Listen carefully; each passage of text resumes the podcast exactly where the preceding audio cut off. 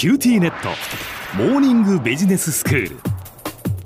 今日の講師はグロービス経営大学院の高原康先生です。高原先生よろしくお願いいたします。よろしくお願いします。そして今回も一般財団法人日本民間公益活動連携機構ジャンピアの鈴木仁さんに合わせてご出演いただきます。鈴木さんよろしくお願いいたしますよろしくお願いします。まあ、さてあの今回のその新型コロナウイルス、まあ、いろんなその影響が出ていますけれどもコロナ禍において知恵をこう絞って新しいこう取り組みをしていこう支援をしていこうっていうそういう動きも出てきていると思うんですがそのあたりの話を今日はお聞かせいただければなと思いますまず高原先生よろしくお願いしますはい。まあ、こうしたあの社会課題が深い状態になってきましたので、うん、まあ、企業もですね、積極的にお金を出していこうということで、まあ、例えば企業寄付金でミテネ基金というのがございます。みてね基金みてね基金ですね。株式会社ミクシーがスマホゲームとかね、あの SNS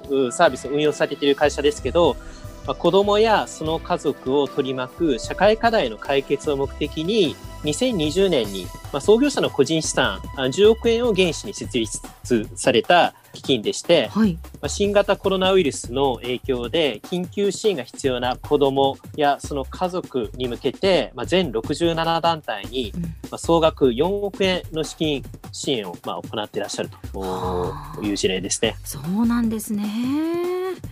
それからあの鈴木さんにも伺いたいんですが、まあ、あのその鈴木さんたちのそのジャンピアは休眠預金をやはりその公益活動にま利用していこうということで取り組んでいらっしゃいますけれどもその休眠預金制度を通じた活用というのはどんなふうな支援がなされているわけですか？えそれではですね、様々なステークホルダーが協力して知恵を絞って革新的な取り組みしている事例をご紹介しますね。はい。え公益財団法人長野県未来金という資金分配団体です。でそのあの団体がですね、あの選定しました信州フードバンクという NPO 法人があります。ええこの団体はですね、地域の生活困窮者に対して安定して食材を提供する一方ですね、地域のフードロスの対策も進めよう。いわゆるあの食の循環システムを作っていこうという内容なんですね。で、クラウドですね、プラットフォームを使って、デジタルで進めていくと非常にこう先進的な取り組みなんですね。ええ、食の循環システム推進協議会という軸となる基盤を作りましてね、うん、そこに地域のですね、企業300社が参加して、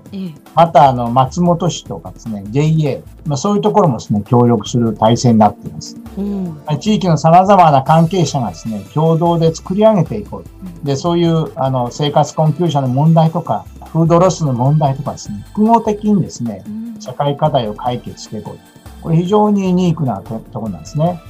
官民協力してこれはやっていこうっていうことなんですね。官民と NPO ですね。NPO ですね。うん、他にはどういう取り組みがありますか？はい。えー、福岡県に関連したですね、取り組み、団体の2つですね、ご紹介します。はい。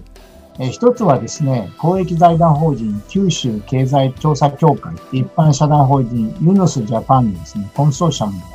団体です。うんうん、チームです。でこの事業はですね、ソーシャルビジネスに関心が高く、先進的取り組みの多い九州地域を対象にですね、うん、社会課題の解決に取り組み、まあ、組織の自律的持続可能なですね、事業の成長とか、パートナーの開拓、拡大をですね、支援するものです。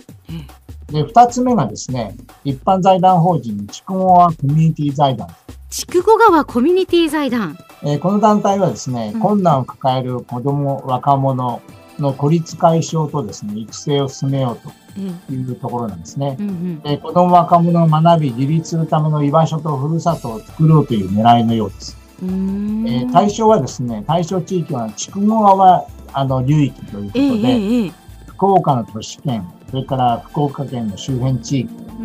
筑後川流域の佐賀県、大分県、熊本県が対象になっています。でそこで活動する実行団体をですね、公募で選定しようと。まあ、こういう趣旨なんですね。へそうなんですね。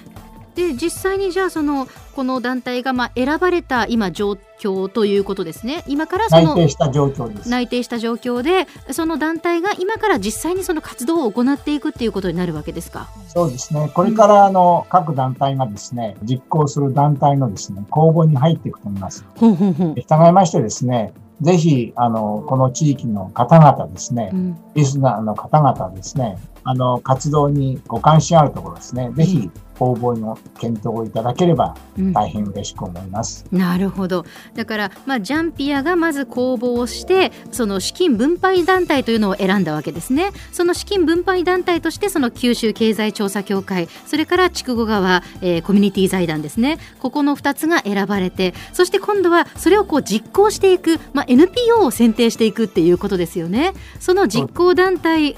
として自分たちやりたいという方たちはぜひ手を挙げていただきたいとそういうことですね。そうですなるほど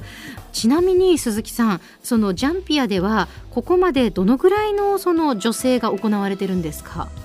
？2019年度から今年度にかけてですね、2年間で大体75億円程度ですね。あ、そうなんですね。そのぐらいのその規模のやはりその女性総額になっているっていうことなんですね。はい。まあ、やはり、まあ、この新型コロナウイルスというこう今までこう誰も経験したことのない本当にあのこういうことが起きてその世界がまあ変わってしまっているその現状で、まあ、なんとかあの社会的その弱者弱い立場にある人たちをきちんとこう支援していこう寄り添っていこうっていうことでやっぱりいろんなこう支援の取り組みというのが行われているということですのであのそのあたりもぜひ皆さんきちんとこう情報を入手して、えー、そして支援していただければなというふうに思います。えー、ではまた次回もお二人にご登場いただいて、えー、引き続きお話を伺っていきます。今日の講師はグロービス経営大学院の高原康二先生そしてジャンピアの鈴木仁さんでした。どうもありがとうございました。ありがとうございました。ありがとうございました。さて QT ネットモーニングビジネススクールはブログからポッドキャストでもお聞きいただけます。また毎回の内容をまとめたものも掲載していますので、ぜひ読んでお楽しみください。過去に放送したものも遡って聞くことができます。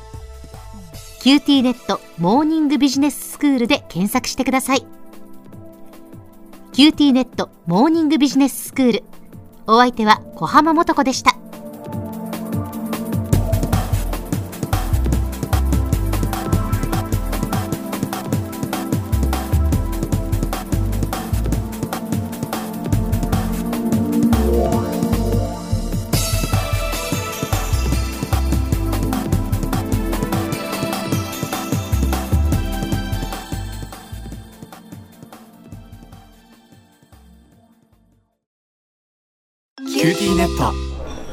って乗り換えたみたいよ。よくそんなに簡単に乗り換えられるわよね。私もそろそろ乗り換えよっかな。え今の彼3人目じゃなかったっけ？今年だけで。スマホの話なんだけど。乗り換え簡単。格安スマホの QT モバイル